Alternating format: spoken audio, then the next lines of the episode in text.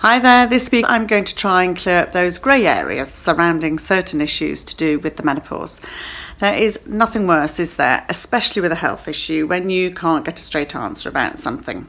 So, first off, diagnosis. In a nutshell, diagnosis for the menopause should be done from symptoms alone, and a blood test is not usually required.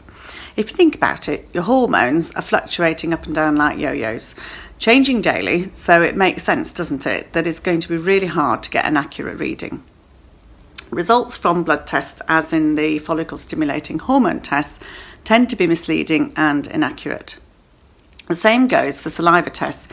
These don't give an accurate reading to decide which hormones you should be taking. So please don't get drawn into paying privately for either of these tests or get swept up into buying any hormonal medication off the internet that isn't regulated or that hasn't been prescribed.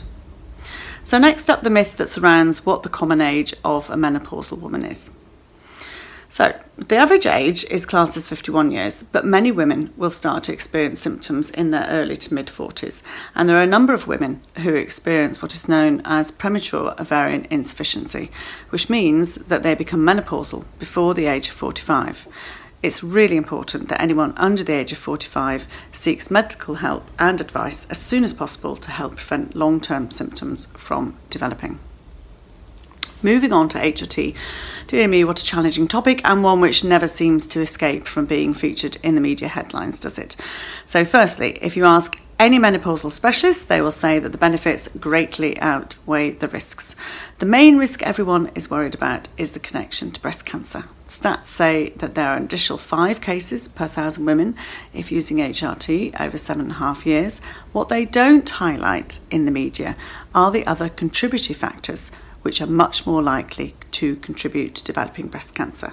Things like excessive alcohol, being overweight or obese, or if you smoke which is why you'll find anyone within the field of menopause banging on about lifestyle choices, diet, and exercise before discussing anything to do with medication. One topic often forgotten about with menopausal women is contraception. So, unless you want to hear the pitter patter of tiny feet, make sure you have contraception covered. Rule of thumb is if you're 51 years and under, make sure you're covered for at least two years. And if you're 51 years and over, then at least one year of cover is required. Well, don't say I didn't tell you so. And finally, I just wanted to touch on the overprescribing of antidepressants. So, antidepressants definitely have their place in the medical world, but should not be used as the first line of treatment for menopausal symptoms. They can be an option for some women who can't take HRT for other medical reasons, but as with any medication, every option should be discussed with each woman so that they can make an educated and informed decision along with their healthcare professional. So they have a few nuggets of information. As always, don't forget you and your body will cope much better with any menopausal symptom if you eat a healthy, balanced, nutritious diet, if you're well exercised, and if you manage to get some rest and relaxation in amongst your busy lifestyles.